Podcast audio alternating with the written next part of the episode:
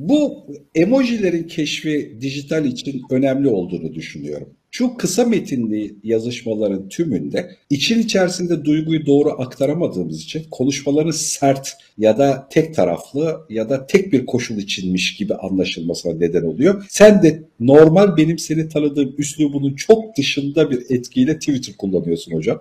yani normalde seni tanıdığım Sinan Canan bambaşka bir adam, Twitter'daki gördüğüm Sinan Canan bambaşka bir adam gibi görünüyor. Hani bayağı köşeli geldiği gibi çat çut girerek geçiyorsun mevzuya. En son şu Hayvanlar konusunda hayvanların toplanması ya da işte onların şehirle beraber nasıl konumlandırılacağı hikayesinde biraz sert girdiğini düşünüyorum. Arka tarafta senin cebinde sağlam teoriler olmasa bu konuyla alakalı o kadar keskin ve köşeli girmezsin. Ama o teorileri duymadan sadece Twitter'da okuyunca da sen de sanki hani bir tarafın bir şeyisin gibi oluyor. Hani o keskinlikte duruyor. Senden onun orada onun arka planında ne düşünüyorsunu bir dinleyip birazcık soru sorayım sana bu konuyla alakalı. Kabaca teorilerine baktım. Yani kentte hayvanla beraber ne yapılır, dünyada neler yapılmış, nasıl gelişiyor ile alakalı. Yeni bir modellemeye, bir bakış açısına da ihtiyaç var. Ama bu modellemeyi nasıl yapılacağımızı kültürünü de bu tartışmalarla oluşturuyoruz. Ama yani söz konusu bazı konular bu ağ toplumunu yeni getirdiği ekollerden bir tanesi. Yani kimliğimizi oluşturan işte din, memleket gibi anlam bütünleri daha düştü, daha azaldı. Onun yerine işte cinsiyetçilik, hayvan sevme gibi başka konular anlam şeylerini barındırıyor. Böyle olunca da hani çok partizanca bir refleksle bir şeyle akıllıca değil de yani mantık silsilesinden geçirerek değil de partizanca bir refleksle insanlar refleks veriyorlar. Burayı doğru bir şekilde tartışarak azıcık çözümlemeye, azıcık analizlemeye çalışalım isteyeceğim.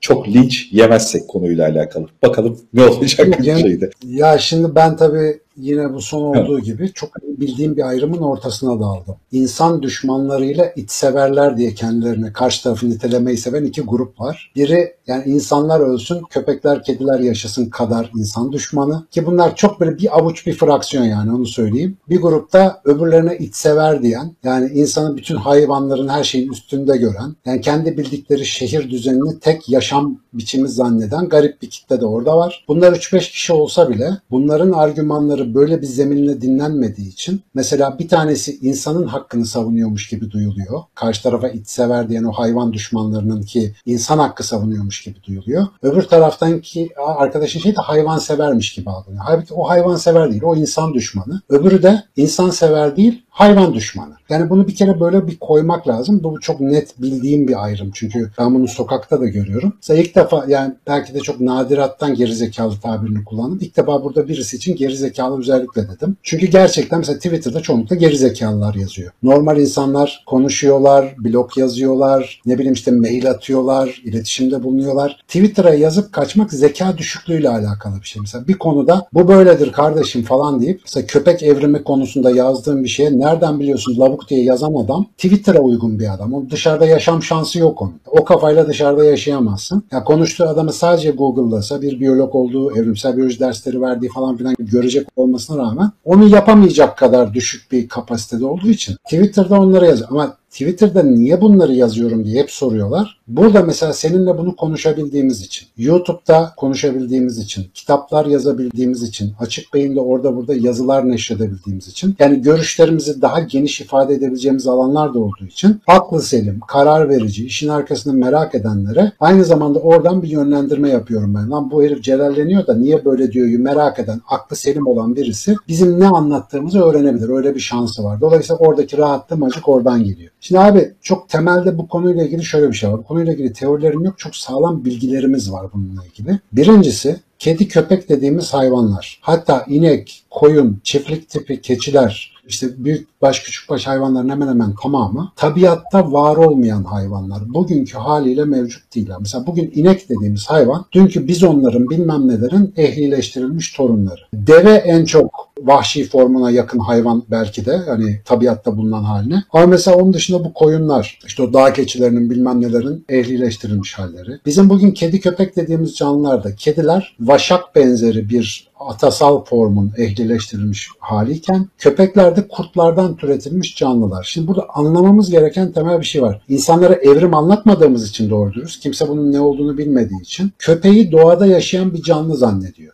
Doğaya da çok çıkmadığı için doğada köpek diye bir şey olmadığını da bilmiyor. Ama vahşi köpeklere rastlıyor. Yani vahşi köpek tanımıyla bir Yok cins abi. daha var mı? Vahşi köpek diye bir şey yok. Çakal var, sırtlan var, kurt var. Doğada olan canlılar bunlar. Atasal formlar bunlar. Bizim köpek dediğimiz canlılar yaklaşık tahminen 15 bin sene kadar önce muhtemelen Mısır civarında ya da buralarda bir yerde insanların yakınına gelebilen mutant kurtlarla alakalı bir hikayeye benziyor. Bu hayvanların insanlardan korkmasını sağlayan doğal bir dürtüleri var. Bir mutasyon nedeniyle ki bugün bütün köpeklerde aynı mutasyonu tespit edebiliyorlar genetikçiler. İnsanlardan daha az korkan bir kurt alt tipi var. Bu insanların yakınına geliyor. Teori bu bu arada yani kabaca açıklama bu ama şey kesin. Köpeklerin doğada olmadığı kesin. Nasılı teori sadece? Bu nedenle insanlara yaklaşınca insanların onları beslemesi aynı zamanda da kurtların varlığının diğer vahşi hayvanları korkutması, koruma sağlaması bir ortak yaşam başlatıyor. Ve biz daha sonra tarımda binlerce örneğini on binlerce senedir verdiğimiz gibi bu hayvanları da ihtiyacımıza göre çoğaltmaya başlıyoruz. Evrimi hızlandırıyoruz belli yönlerde. Kimisi işte fare yakalamak için küçücük köpekler evrimleştiriyor. Kimisi avcı köpeği olarak işte büyük güçlü hayvanlar. Kimisi gözcü ve bekçi köpeği olarak sivri kulaklı uzun burunlu hayvanları tercih ediyor. Bunlar seneler içerisinde üretile üretile bugün yüzlerce farklı köpek cinsi böyle ortaya çıkıyor. Köpek dediğin hayvan kurtların birçok özelliğini taşımakla beraber insan tarafından rafine edilip oluşturulmuş, yönlendirilmiş bir türdür. İnsan dışında tabiatta yaşaması muhaldir. Tabiatta köpek diye bir canlı olmadığı için tabiata adapte değildir. Peki bizim bugün üzerine konuştuğumuz sorun ne? Büyük şehirlerin büyük bir çoğunluğunda Türkiye'de sahipsiz başıboş köpek sorunu var. Bu sorun nereden geliyor? İnsanlar havalı olduğunu düşündükleri için bazen tonla para bayılıp bazen de barınaklardan evlerine köpek alıyorlar. Bakamıyorlar çünkü köpek zor masraflı sorumluluk isteyen bir şey. Günde iki kere gezdireceğim bilmem ne. Çocuğun hevesi geçince bunu sokağa salıyorlar ya da işte bakamıyorlar bir şekilde. Bu hayvanlar dışarıda hayatta kalmaya çalışıyorlar. Şimdi köpeklerin bilmemiz gereken en önemli özelliklerinden biri şu. Sürü canlısıdır kurtlar, köpekler de öyledir. Alfa bireye göre hareket ederler. Yani bir önder ararlar. Ve biz buraya çok özellikle dikkat çekmek istiyorum. Maalesef bazı zeka yoksunu köpek sahipleri köpeklerini saldırgan yetiştiriyorlar. Ve daha sonra bir tane saldırgan köpeği diğer köpeklerin arasına sokağa saldığınız zaman diğer köpekler saldırgan köpeğin alfalığı altında saldırganlaşıyorlar. Çünkü saldırgan köpek hızla aynı zamanda alfalığı yani önderliği devralıyor ve sokakta normalde zarar vermeyecek olan bir sürü hayvan onların eşliğinde zarar vermeye başlıyor. İnsanları en azından havluyor, çemkiriyor. Isırmasa bile bu insanları korkutuyor. Kaç tane video geziyor internette gördüm. Millet köpekten karpa, kaçarken araba çarpıyor bilmem ne falan. Şimdi büyük şehirlerde dünyanın hiçbir yerinde ben en az 10 ülkenin farklı kentlerine gittim. Başıboş sokak hayvanı diye bir durum yok. Olamaz böyle bir şey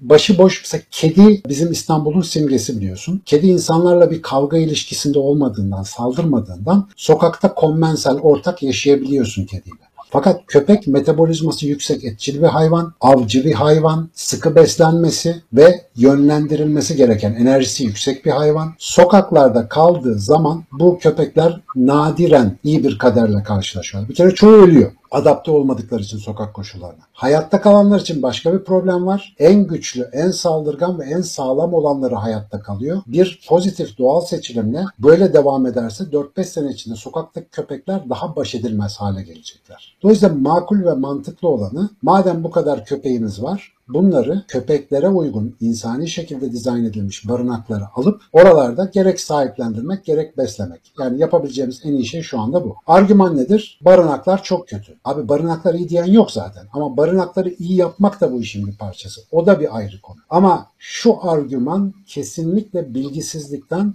ve ısrarlı cehaletten kaynaklanıyor. Köpeğin doğal ortamı sokak değildir. Köpek bir sokak hayvanı değildir. Şehir sokakları böyle hayvanlar için dizayn edilmiş yerler değildir. Bana sorarsan insan için bile dizayn edilmiş yerler değildir de arabalar için dizayn edilmiş bir yerdir şehir. Bu arada tabii şöyle bir durumu da var. İnsanların bununla ilgili bir kaygısı oluyor. Yani evlerinin yakınında bulunan köpekler yaşayan, şu anda olan, varlığı olan köpekler öyle ya da böyle işte o kendi duygusal durumları, algı seviyeleri, o ilişkilerden kaynaklı onların toplanıcı olacak olması insanlara bir tür katliam duygusu da veriyor. Aslında bir tarafta böyle bir şeyi var. Yani e, refleksin zemini buradan kaynaklanıyor. Sanırım önce bu köpeklerin gideceği yerin doğru şekilde tanımlanması, bak buraya gidecek, böyle olacak diye tarif edilmesi, sonra da köpeklerin sağlıklı şekilde aktarılması gerekiyor gibi. Yoksa öteki türlü gerçekten evet ben bile reaksiyon veresim geliyor. Yani biri gelip kamyonetle beraber köpekleri toplamaya başladı mı eyvah çocukları zehirleyecek. Bak çocuklar diyorum ağzımdan farkında olmadan öyle çıkıyor. Zehirleyecekler bir yerde öldürecekler duygusu oluşuyor.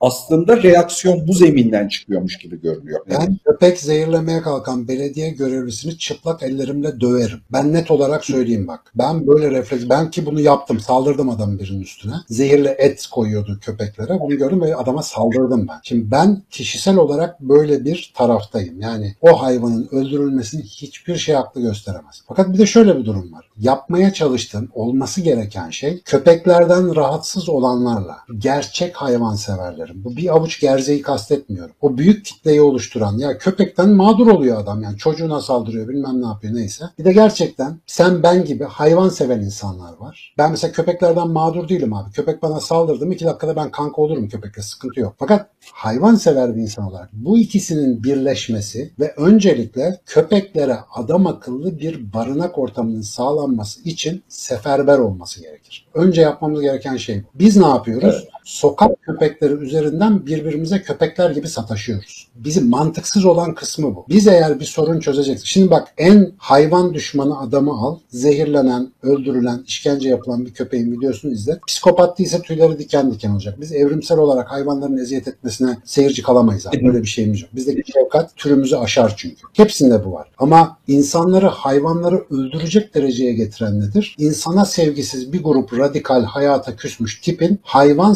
sevgisini insana sopa olarak kullanmasıdır. Yıllar evvel bizim Ümitköy'de Ankara'da ben orada Ankara'da yaşarken hayvan sevgisi insana saygıya engel değildir diye tabelalar dikmek zorunda kaldılar. Yani köpek sahipleri öyle bir terör estirmeye başladı ki e, Ümitköy'de o dönemde 8-10 sene evvel böyle tabelalar koydu insanlar. Şimdi bu insanın patolojik ruh haliyle alakalı, köpekle alakalı bir durum değil. Biz hayata küskün, tutunamamış, bir şey becerememiş 3-5 insanın ortalığı velveleye vermesini hayvanseverlik ya da işte insan düşmanlığı bir şey zannediyoruz. Öyle değil bu konu. İnsanlar birbirleriyle kapışıyorlar ve bu kaybeden tiplerin derdini bütün toplum çekiyor. Her zaman savunduğum, sen de biliyorsun, orta yol diye bir şey var, aklın yol. Bu yani herkes düşününce, konuşunca varabileceği bir yerdir. Hayvan severle, hayvan mağduru bir araya gelecek, aklı selim üzerine birlikte çözüm üretecekler. Bak o zaman hangi hükümet, hangi belediye dayanabiliyor böyle bir tazyik? Bu yüzden şu, anda birinin talebini öbürünü bahane göstererek reddedebiliyor. Ama bütün toplumun akli kısmı bir araya gelip de bir tazik uygulasa valla 5 yıldızlı otel gibi barınaklar yaparız. O hayvanların hepsi de mis gibi yaşar. Ben cebimden o barınaklara aylık katkı yapmayı şimdiden taahhüt ediyorum. Cebimden yaparım o katkıyı. O hayvanlar orada yaşasın. Ve veterinerlerin, pet shopların hayvan satışından para kazanmasının önüne geçecek en harika yöntemdir. Gidip oradan köpek isteyen köpek sahiplensin. Evde bir hayvan olması harika bir şeydir. Ama mesela çok şiddetli şekilde evdeki hayvanı dışarı salan hapiste cezalandırılmalı.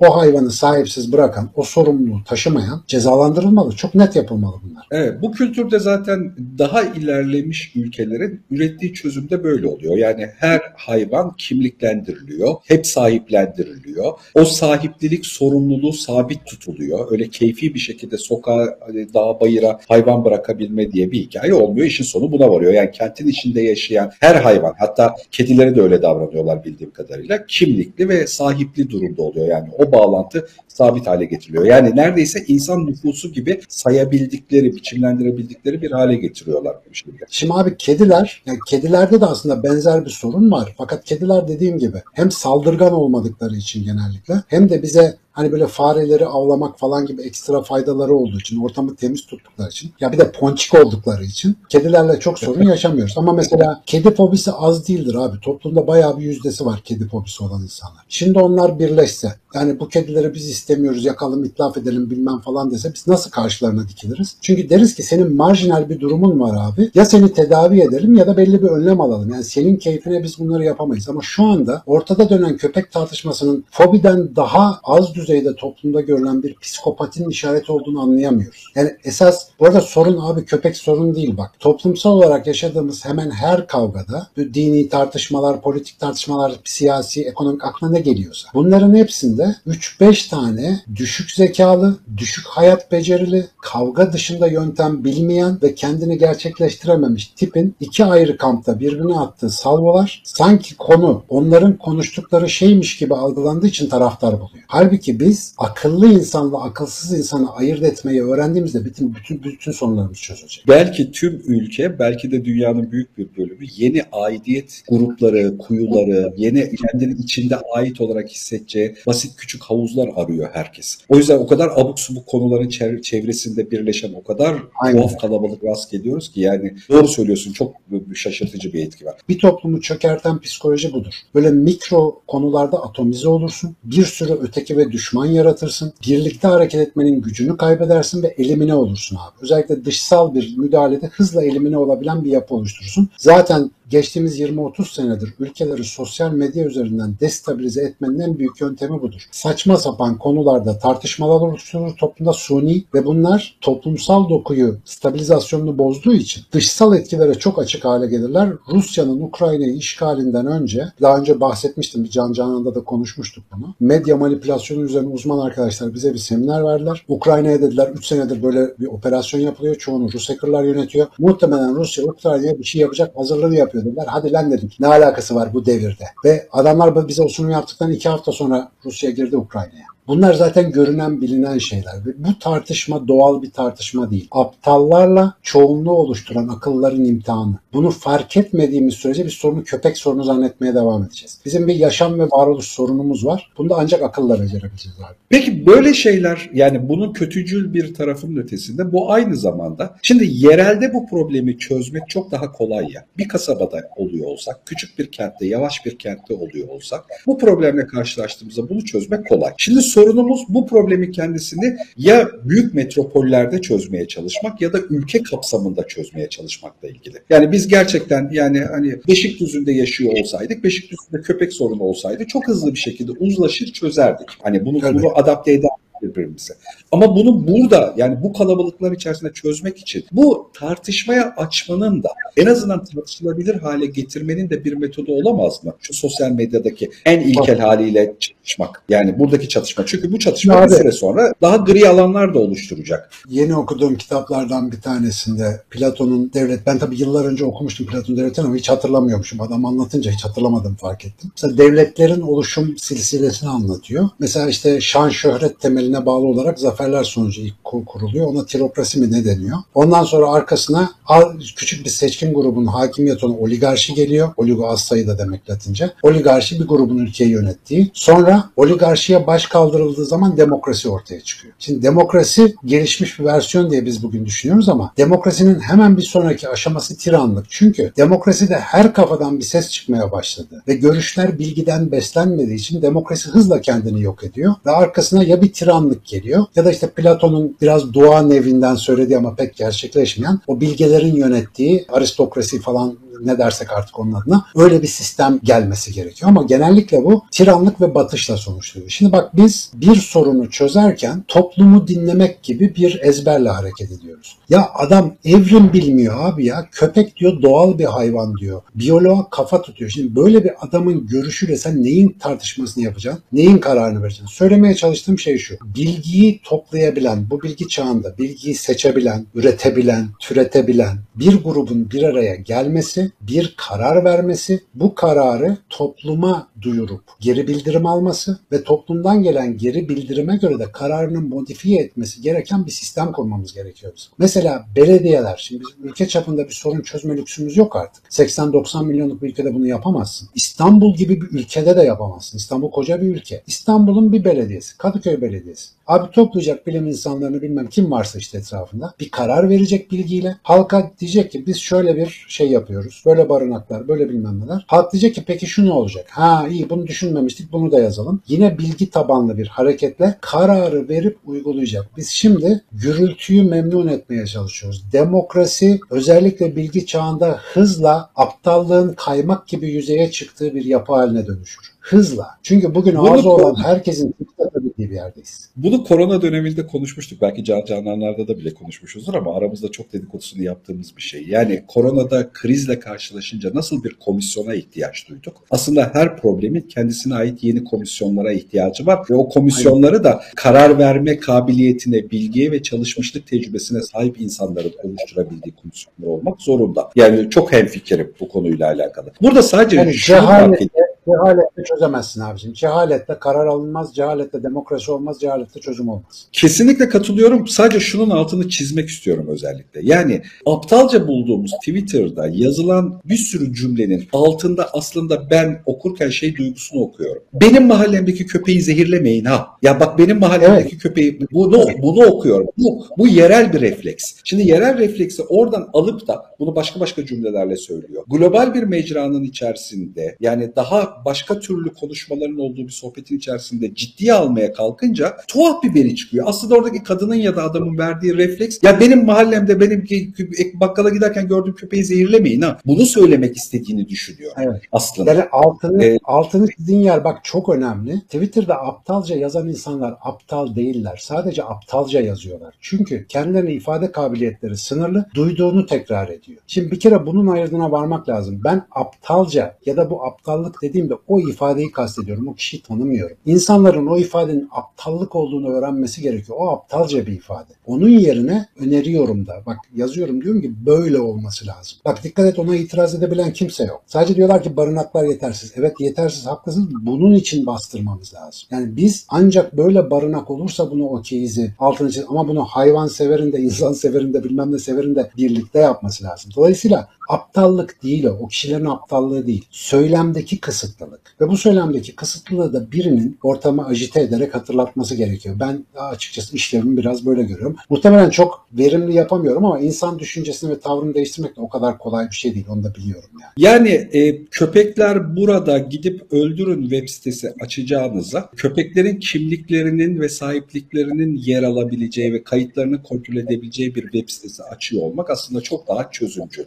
Buna ilk reaksiyonda kızgınlık, öfke ve korkuyla karşılık verilen şey gerçekten aptalca görünüyor ya da kötü görünüyor. Yani bireysel olarak kişinin kendisine o web sitesini açan kişinin kendisine bile hani bireysel olarak bunu ifade edilse tuhaf bir durum oluşur. Yani bunu yapamaz dediğin gibi. Şefkat hala bizdeki en temel duygulardan bir tanesi. Kimse bireysel olarak davrandığında böyle yapamamız ama bir kitle hareketine dönünce tuhaf bir vahşet çıkabiliyor ortaya. Ben şunu da söyleyeyim son olarak. Bu tartışmalarda mesela hakikaten insan nefretini hayvan sevgisi üzerinden ifade etmeye çalışan insanlara samimi olarak çok üzülüyorum. Ne yaşadılarsa, insanlarla ilgili nasıl bir yalnızlık çekiyorlarsa ona bir kere çok üzülüyorum. Öte yandan hayvanlara it diye hitap eden, onların öldürülmesine bile kılı kıvırdamayacak kadar duyarsız olmuş olanlara da çok ciddi üzülüyorum bir taraftan. Onların bir köpeğin bir hani erişkin büyük kangal olsun en sevimsiz hayvanı düşün hangisiyse. Ya onun başını okşamanın keyfini yaşayamayacak kadar bu dünyadan nasipsiz olduğunu düşünmek de beni kahrediyor. Yani bir taraftan bunu da çok dert ettiğimi söylemem lazım. İkisinin de çok problemli gruplar olduğunu unutmamak lazım. Ben ne hayvan itlafına izin veririm ne de sokakta başıboş gezen köpek. Çünkü aklın çözümü çok daha nettir. Çok daha basittir. Hamdolsun akla çalışan herkes de bunu görür. Çok nettir yani. Ya son azıcık uzatacağım ama bir şey daha sormak istiyorum sana. Merak da ediyorum. 1700'lü yıllarda olsaydık, 1700'lerin ortasında bir dönemde olsaydık muhtemelen kölelik bize normal gelecekti. Tabii ki. Yani hele de Amerikan vatandaşı olsaydık, yani Amerika'da o bölgede olsaydık 1700-1800'ler köle sahibi olmak ya da kölelerin olması bize bir normal kabul edecekti. Şimdi baktığımızda ne kadar vahşice görünüyor. Bu ne kadar çirkin görünüyor. Hayvanlarla ilişkimizde de böyle bir değişimin, böyle bir geçişin içerisindeymişiz duygusu yaşıyorum. Yani hayvanlar bizim mülk olduğunu düşündüğümüz aslında bir tür kölelerimiz seviyesinde o dönemki 1700'lerdeki köle algısı seviyesindeki bir canlı iken şimdi onun bireysel olarak duyguları olan yaşamla ilgili kendi amaçları kendi şeylerinin farkındalığını yaşadığı bir geçişin içerisindeymişiz gibi görünüyor. Her geçişte olduğu gibi biz ne yazık ki geçişler döneminin çocuklarıyız hep. Her geçişte olduğu gibi de bir sürü çatal var, çatışma var vesaire. Sana da sempatik geliyor mu bu bakış açısı? Yüzde yüz katılıyorum. Bunu şöyle formüle edebilirim kafamda. İnsan doğadan her koptuğunda kainatta benzeri olmayan kötülüklere imza atmıştır. Mesela savaşlar böyle kötülüklerdir. Kölelik böyle kötülüklerdendir. O işgal ettiği yerlerdeki kadınlara tecavüz etmeyi ana iş olarak edinmek böyle kötülüklerdendir. Tabiatından kopan, kendi düzenini dünyaya dayatmaya çalışan, kendi zihninde yaşayan insan kötülüğün ana kaynağıdır dünyada. Şimdi bugün de bu hayvanlarla olan ilişkimiz doğadan kopuklukla alakalı. Ve hala ben, benim gibi bir biyolog, hayvanların doğasını hatırlatmaya kalktığımızda tepki alması bundan geliyor. Doğayı anladıkça o zihniyet değişimi olacak. Sanıyorum onun zamanlarından birini daha izliyoruz. Zaten sürekli olan bir şey. Hocam çok çok teşekkür ediyorum. Ben bence teşekkür bence konusunda bir adımlık yol gittik. Birazcık daha açtık süreci kendisini. İnşallah. Ee, ama bu konunun üzerine konuşulacak yolu daha var gibi görünüyor. İnşallah bundan sonrakini yine masamızda konuşalım karşılıklı. Ben yanına gelirim en kötü ihtimal. İnşallah. Tamam, tamamdır. Öpüyorum güzel yanaklarından. Teşekkür ediyorum.